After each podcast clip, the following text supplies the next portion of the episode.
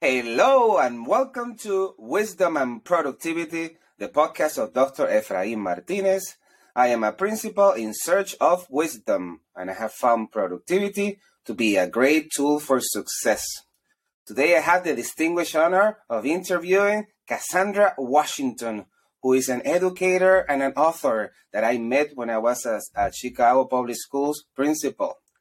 Cassandra Washington, who are you? well, first, hello, and thank you for having me. Um, my name is Cassandra Washington. I am actually an, a retired educator, but I don't think we ever really retire. I uh, was a principal with Chicago Public Schools, but I actually started as a teacher in Chicago Public Schools and then went on to become an assistant principal and then a principal, retired, started working again. So I'm now an instructional coach uh, with an organization called City Year, City Year Chicago. And on the side, you know, because we do have side hustles, uh, I do some freelance writing. I also have a couple of blogs that I publish. Uh, and I've written a couple of books. Uh, one is called Teach and Take Time for You, and the other one is Meeting Them Where They Are uh, 10 Tips to Increase Student Engagement. So it's a little bit about me. I'm born and raised here in, in Chicago and, and love my city. That's awesome. Thank you so much for sharing that. I'm very interested in knowing about uh, more about your book thinking and your book process. I'm going to ask you soon about that. But can you um, walk us uh, through that professional trajectory and, and why did Cassandra become an educator? Okay.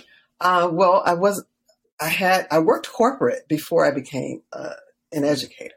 I actually worked in advertising and marketing, doing marketing research. Uh, and at the time, um, I was actually dating someone at the time, and and his mother was an educator, and she was also she was what they called then at CPS district superintendent. Mm. So it's similar to what we have as chiefs, but yes. it was many years ago. And then uh, she asked me was I interested in teaching because they needed more teachers of color at the time uh, in the schools. And at first I was like, no, I don't think so. I don't think so. But I went back to school. I decided yes. So I went back to school and received a master's uh, in teaching at National Louis University. And then started to teach. Uh, what did I have at first? I had a fourth grade mm. bilingual classroom uh, where I stepped in as a mid in, in the mid year because the teacher left. Wow.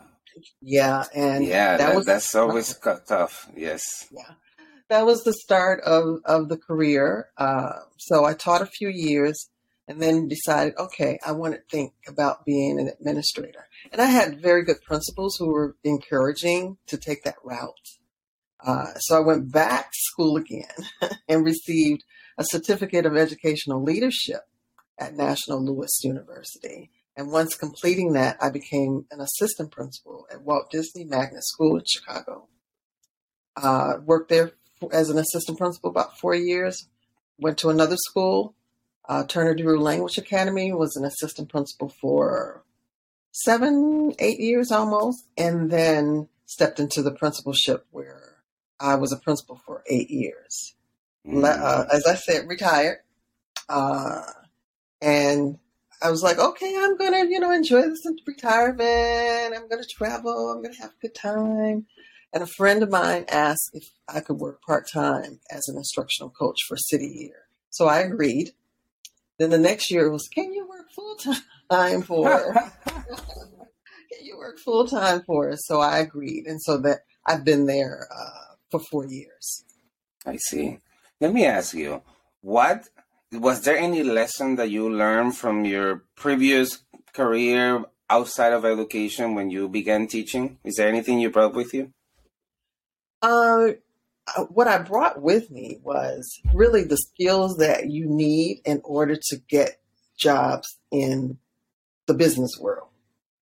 And I tried to transfer that that especially the critical thinking skills mm-hmm. that people need so as an educator, I try to transfer that to the students and, and saying, hey, it's not about just the rote stuff and remembering stuff. you have to be able to problem solve. You have to be able to think through things. Uh, even when you're interviewing, you have to be able to really communicate and express yourself. And that's not always what um, was being taught, so to speak. Uh, just, you know, people worried about test scores, mm-hmm. uh, even before NWEA and all these other things that we went through. It was IGAP, it was the Iowa test. But I always encourage my students, hey, we're gonna we're gonna learn how to work things out. We're gonna learn how to problem solve. Le- I want you to be able to communicate orally. I want you to be able to write. Uh, I don't want you to just be able to remember stuff. And that's really key. And I, even today, I still see it where kids aren't necessarily taught those skills that will transfer into being able to build a career. Yeah. So that, that, that's my takeaway from being from corporate and um, into public service, and not only the bureaucracy, but that's total different, total different in, interview. So you had a, a, a, few stints as AP, yes. uh, uh, two. You said right, two or yes. three. Two. Uh, what you didn't know in the second stint, what you knew on the second stint as an AP that you didn't know in the first one.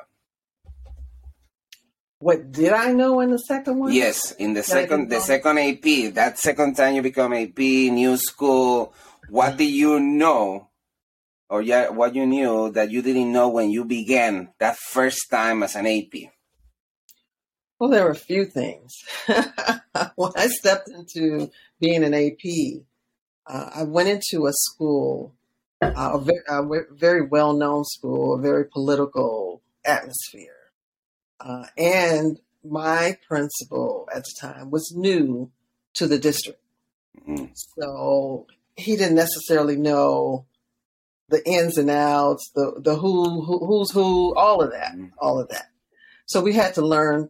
Uh, well, I knew a little more because I worked for CPS. So we kind of had to learn some things together, mm-hmm. um, especially the part of, uh, I would say, the politics of it and and really listening to people when they want to be heard, not thinking thinking, okay, here we go. Let me hear what this person has to say.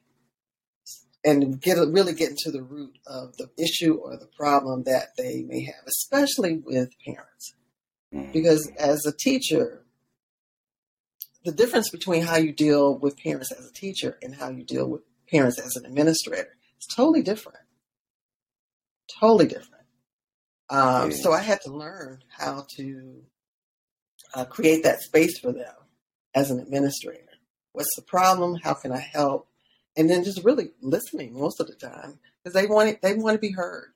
And so as the second step, it was a little easier uh, in that in that arena.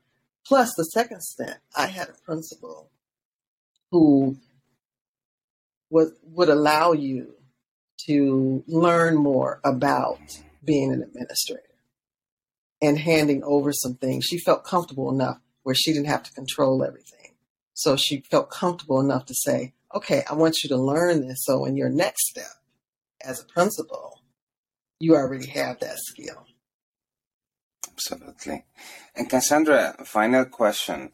When you become a superintendent, a superintendent, I'm sorry, when you become a principal, after all these experiences, was there one or two things that you knew you wanted to do on the I mean under your principal? It was going to be like in a certain way. Was there anything uh, particular? I think the thing that I really wanted to do uh, was give teachers some type of autonomy in their classrooms knowing because they're in the trenches with their students every day. They really know those te- they really know those students. Uh, so I wanted to really have give them that space where they could say, okay, this works best for me. Of course, we have to meet whatever expectations, goals, and directives that the district uh, gave us, but one size doesn't fit all. Yes. So giving them that opportunity to be creative is really uh, was really important for me, and building um, strong teams was another thing that was important to me. Thank you so much, Cassandra. So, Cassandra, like in Back to the Future, if you could go back in time to any of the positions you have held, what would the Cassandra of today tell the Cassandra of then? Wow. Uh, hmm. Well, I think this Cassandra would tell Cassandra in the past that you cannot control most of the things that happen. So you have to be ready to respond on the dime. Sometimes you don't have time to think things through as much as you would like. Uh, but in all things with being dealing with students, try to make the best decision for the students. And if it's a mistake, realize that you are human and that you make mistakes. Amen. Thank you so much. Uh, Cassandra, reading books is such a pleasure and a luxury. Imagine you had to give away to a loved one your favorite fiction book and your favorite non-fiction book. What would those be? Wow, I am. I love to read. I do. So it, that's hard to pick my favorite fiction book. Um, I always think about when I was like in seventh grade, I had a teacher who introduced his classroom to African American authors. And it, so I'm going back to the 70s now. So, uh, so that was a Take long us time. there. Take us there. Absolutely. so we weren't, so if, during that time, we didn't really have the ex, uh, exposure to authors of color. So this teacher was making a bold move at that time within the school system. And he kind of paid for some of the stuff that he did. You know, he ended up losing his job because of some things that he was uh, exposing us to as far as culture and literature. Yeah, it was a different time. It was a different time. So one of the first books that he introduced us to uh, was Native Son by Richard Wright. And, you know, that story is based in Chicago back in the 40s. Uh, so it was always one of my favorite books, not only because I was introduced to Richard Wright, but it was very well written. Uh, also, my parents lived in Chicago, uh, my father in the 40s. So I could ask him questions wow. about certain things in that book, even though it was fiction. But that experience of being black in Chicago on the South Side and how the city was segregated in certain areas and things. So it, it was an it was an experience not only for me, but I could also ask those questions of my uh, parents. Now, fiction uh, la- last year, the year before, the pandemic kind of threw us off with the years. Yes. you have to remember, was it two years ago? was it one year ago? I read the book Caste mm. by Isabel Wilkerson. It was a bestseller. And it is based on, as we think about racism in our country, but she talks about how it is a caste system not necessarily, there is racism, but it's built on caste.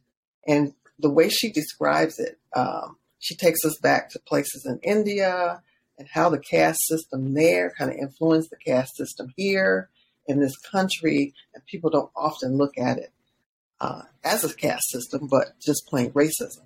It's an excellent book. It's a heavy subject, but her writing skills uh, and the way that she puts it all on the page doesn't make it seem as harsh and heavy to take in. It makes great for great discussions. Oh, let me let me ask you a follow up question. How do you how do you like you're talking about the in the 70s when you were uh, uh, having access to these books and you became an educator and you work in Chicago public schools. Like, how racism has changed from then to now?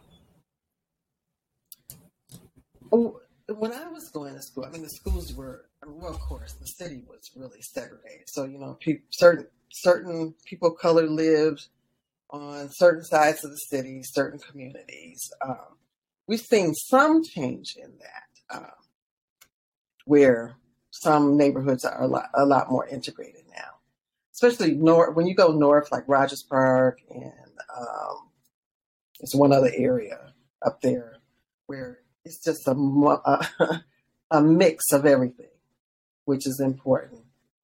I think when some things started to change, I attended Whitney Young High School when it was first opened in mm. 1975. It was kind of like an experiment. It was a magnet school and it was about desegregation. So you're bringing all these people, all these children from different communities, different nationalities, different ethnic groups.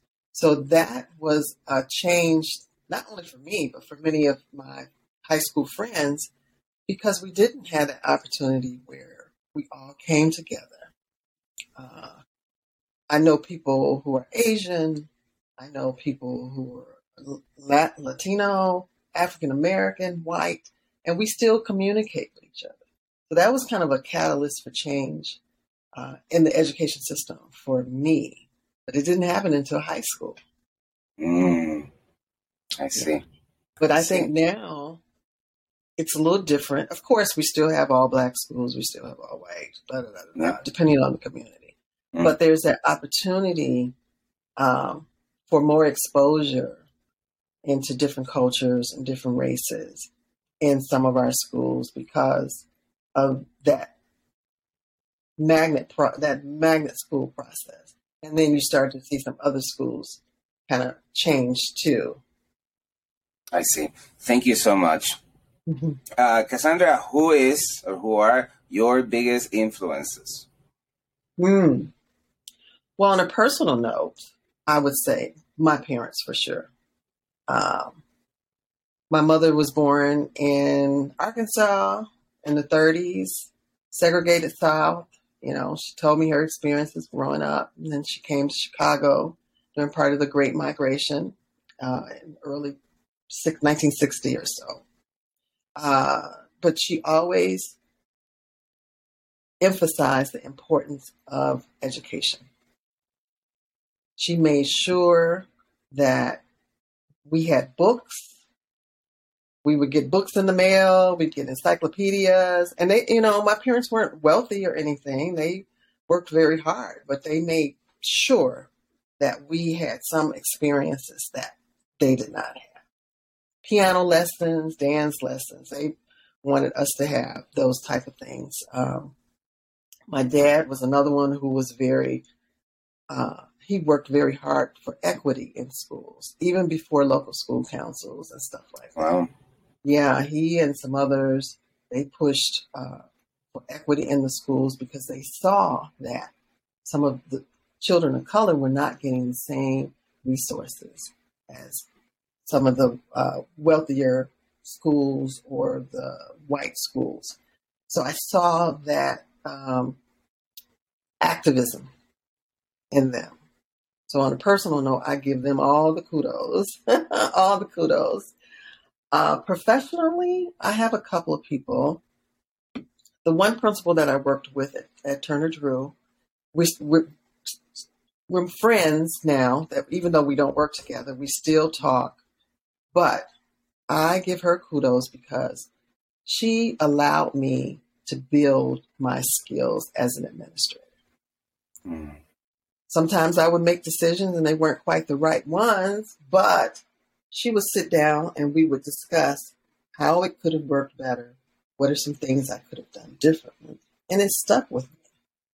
And even when I was a principal, if I had a question or if I had a concern or issue and I needed um, a backup or I needed a little, you know, a little more or something, I could pick up the phone anytime and say, hey, Sabrina, I need you. I need to talk to you. how should I how should I handle this? And she, no matter how busy, she would sit and we would talk, uh, talk it through. And I've had some other mentors uh, who really guided me through the principalship. And I remember one saying to me, no matter what's going on at the district office, the network office, run your school. Yes. That's all you need to focus on. What's happening right here, right now. Run your school. Great advice. Thank you so much.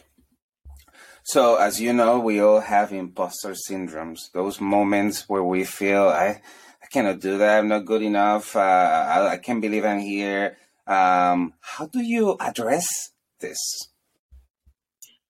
I, I know I've had it. And there are moments when I still have it. And some of the things that I, uh, tr- I'm trying to do, uh, even after being in the school systems for so long. It's it's a hard one to overcome. Just being honest, in my own opinion, it's a hard one to overcome because you're going to always have those moments where you feel like, "Am I the one for this job? Can I do this?" Uh, so that you know, it's, it's like that struggle. Yes, and and sometimes it's that struggle of what I call uh, leadership trauma. You have that fear, you have that uh, the fear of failure, you have the fear of shame and humiliation, um, because you know if you make one wrong move, that could be the end of your career. Yes. Then you have that shame of I couldn't handle that. People are looking at you like she couldn't do the job. He couldn't do the job. How do you overcome it?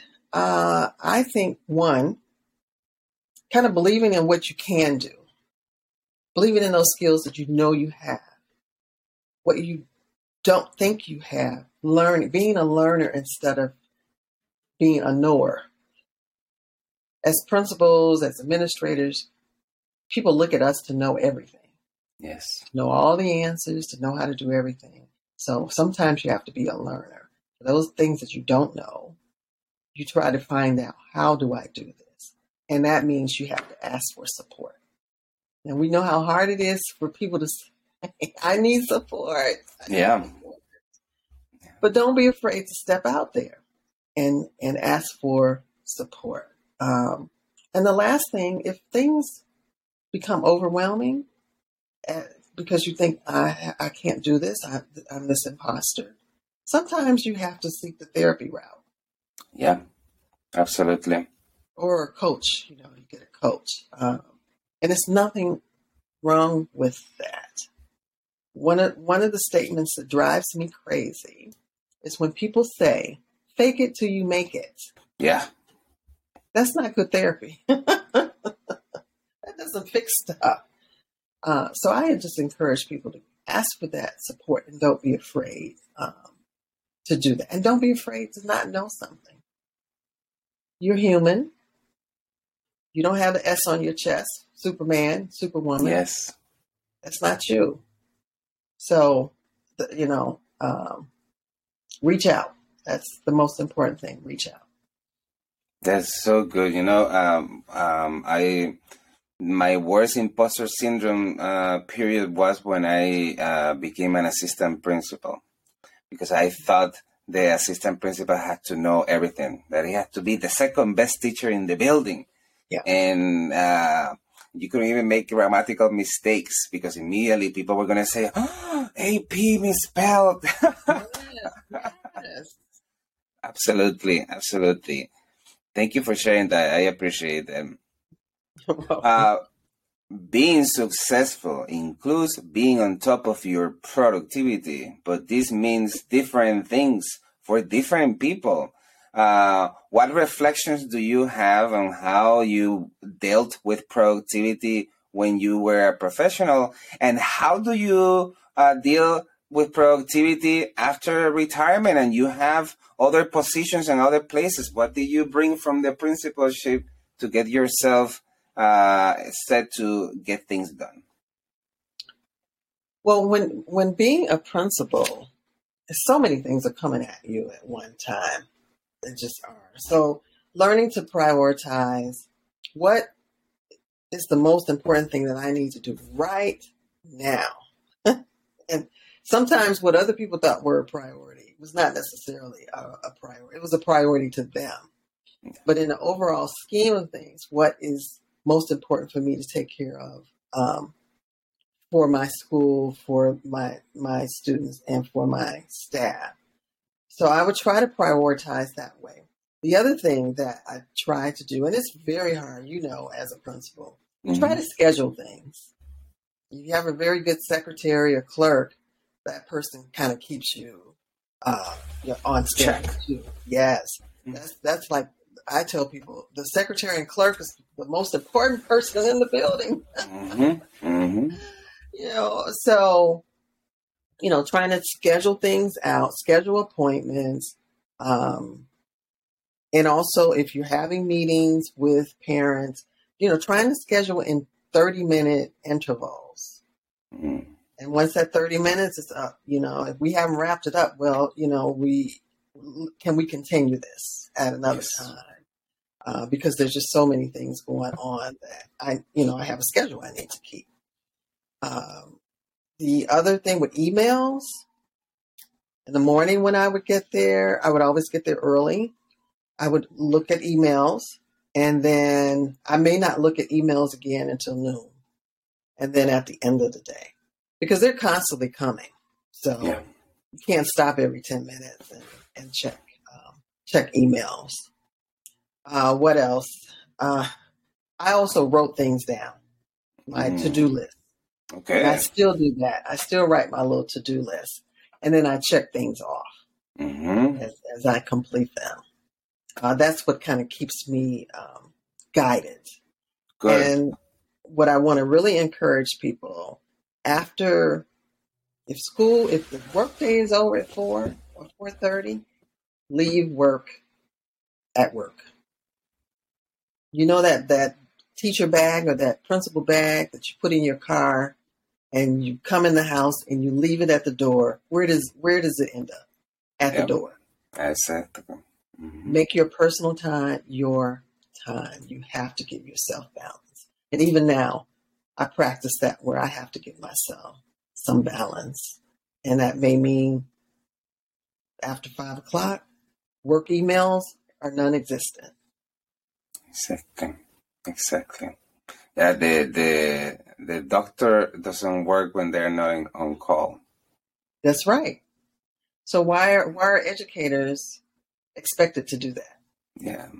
It took me forever to learn that lesson. I remember leaving the building 10, 11 o'clock at night, oh. working on weekends, and still feeling that I was not done. I know. And, right? Without realizing that you're never going to be done. you're never going to be done. And when you yes. leave that job, they're going to put somebody else in there.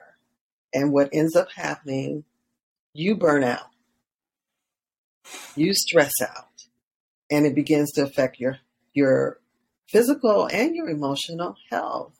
Yes. Yeah, and and what I try to do now is be an advocate for educate educator wellness. Mm let's not be let's be preventative instead of uh, no let's be proactive instead of reactive. Yes. People say self-care and they're tired of hearing about self-care but it's important and we're responsible for our own health. We can't expect the district and organizations to take care of our health. We have to take care of our health. Absolutely. Absolutely. So let's let's talk about then uh, your books. So you have this uh, at some point with your busy lifestyle, you still decided to say, "I'm gonna sit down and write this." Tell us about your journey as an author of your. What are your books about? Okay, so the first book uh, is about. It's called "Teach and Take Time for You: Strategies and Tips to Reduce Stress and Burnout." Mm. Uh, yeah. So I was getting towards the end of my principalship and really kind of heading into retirement. And one day I sat down, you know, I was just thinking about the stress. I was thinking about how we operate in this zone of stress and we never come down. We're just, you know, we got it's the grind. Man, we got to do it. Got to do. And I start thinking about the toll it took on me. So I started jotting little notes down and stuff. And then I was like, you know, I think I'm going to write this book. And then I started writing down uh, names of the book and and the tips to reduce the stress and the burnout. Some of the little things I tried. And so I wrote I wrote it. I had a friend um, kind of edit it for me and look look through it. And so you know, Amazon has this uh, where you can self publish your book. That you know they make it easy now. Mm-hmm. So I actually wrote it, designed the cover, published it. Uh, you know, have sold some copies. I've done workshops on it, uh, on that topic, uh, in different conferences, and I just what is preach- what is Mhm. what is one or two tips, or what are the main tips uh, that you had in that book? If you can share at least one. one tip that I had, and and yeah, I tried to make them easy tips too. Well, well, one we already said, don't take the work home. we already don't take the work home. yes. Um, sometimes you have to take a detour. When you're driving to work, maybe a little early, or driving home from work. Chicago's a little different because what I would do on the way to work some mornings, I would stop at the different beaches and watch the sunrise. Ooh. Yeah. Wow. Because I had a long drive. what a from one gift. of town to the other.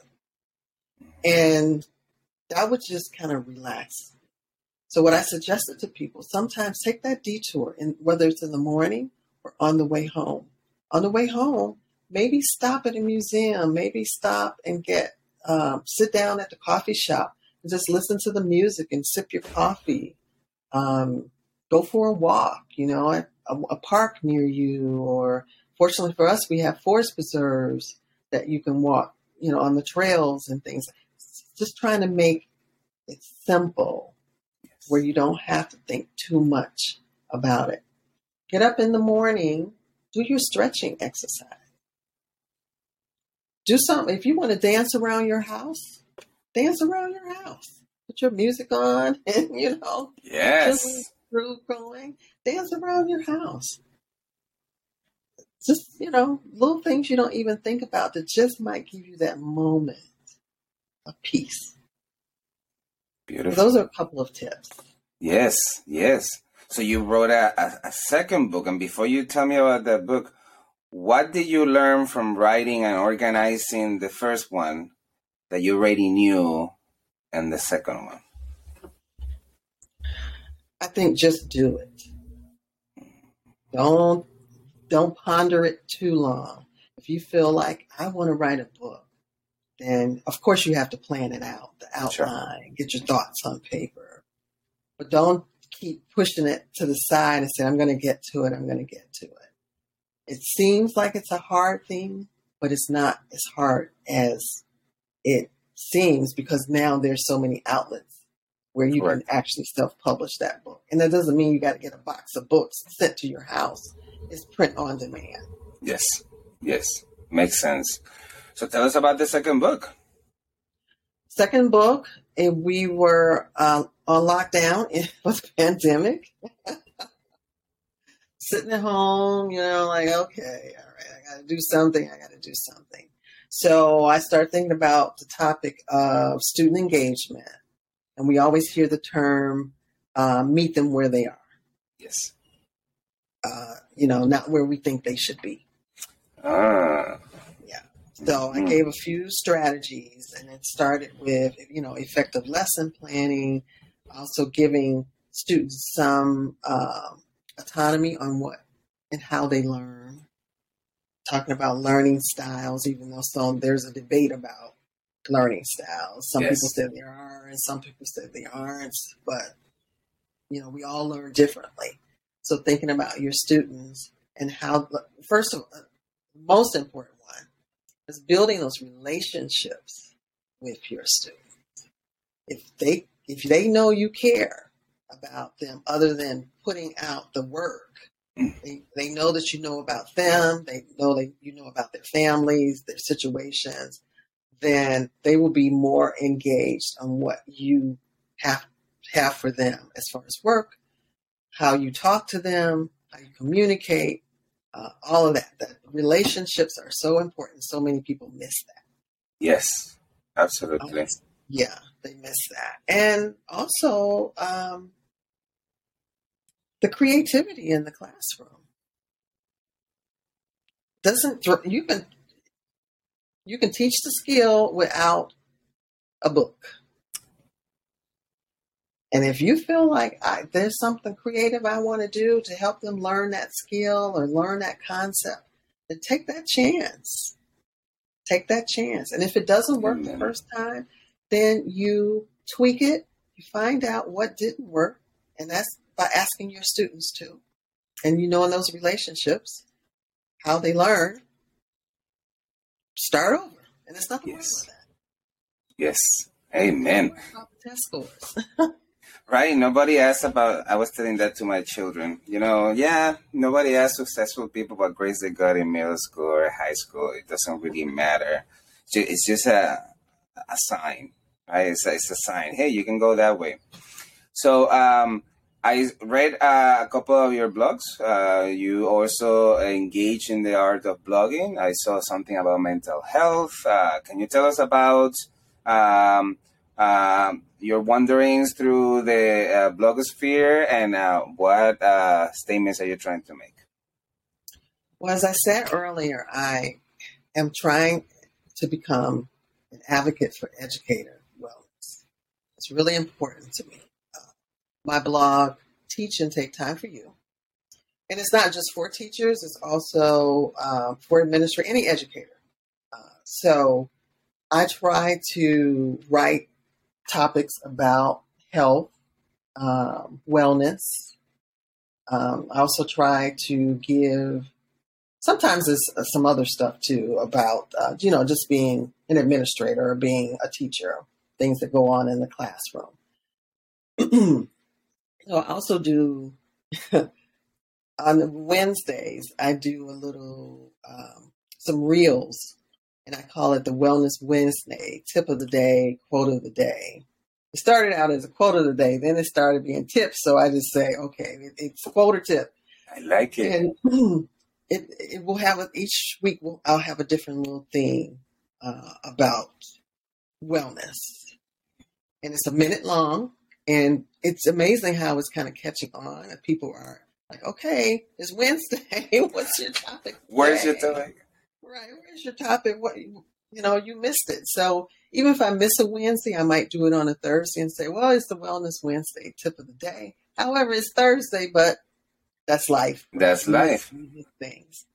Uh, so my blog I started right after I wrote the book, Teach and Take Time for You, and um, kind of like as a segue into this whole advocacy, getting the word out.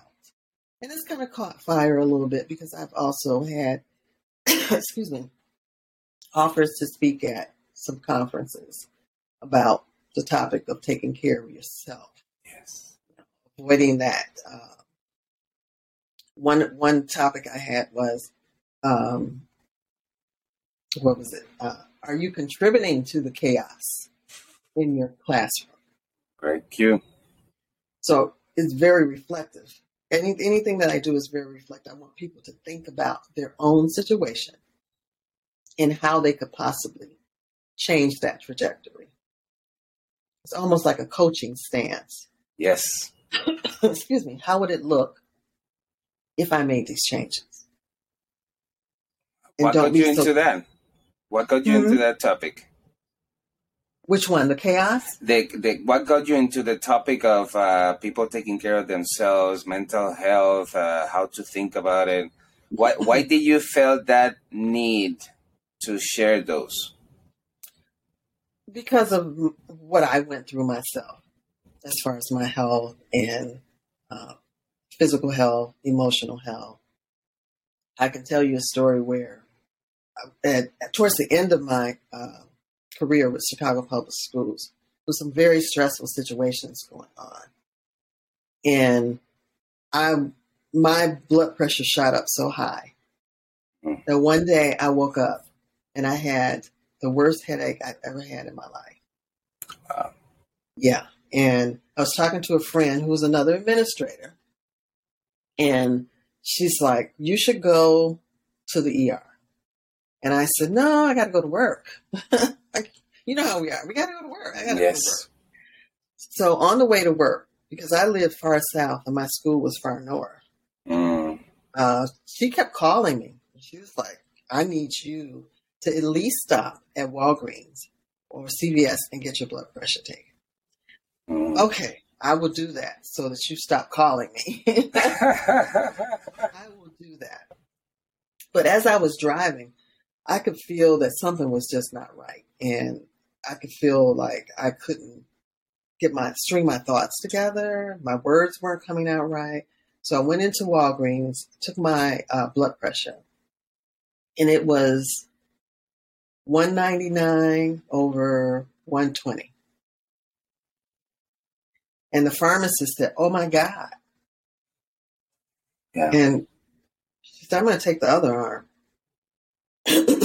and it was 188 over 120. Wow. She said, I know. I know. But I went to work anyway.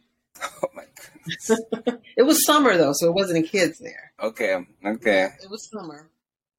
And the engineer saw me get out of my car and he was like, Principal Washington, you don't look, you know, you just don't look your regular self. What's going on? I said, I'm going to go in my office and I'm going to just turn on the air, close the door. Mm-hmm. Uh, but I did call my doctor.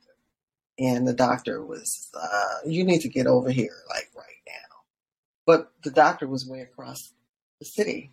Oh my goodness. Yeah. You know, that, the angels were with me that day the angels and God were with me that day. So I did drive to my doctor's office. By that time, it had come down a little bit. And she said to me, she said, What's going on? I told her everything that was going on at work and the district and politics. And she said, You know what? Either you can give that up or you can give your life up. Which one is it going to be? Yes. And I had to make the decision where I had to give that up. Because my life was not something I was ready to give up.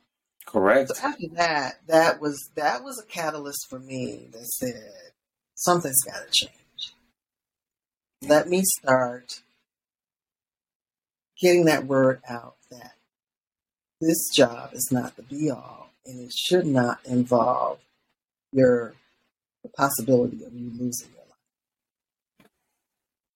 life. Amen. Well said, uh, Cassandra. Uh, wow. Uh, Cassandra, any other mindful activities or things that you do that perhaps the people who know you as Principal Washington might not know? Uh, I, I love to go on walks.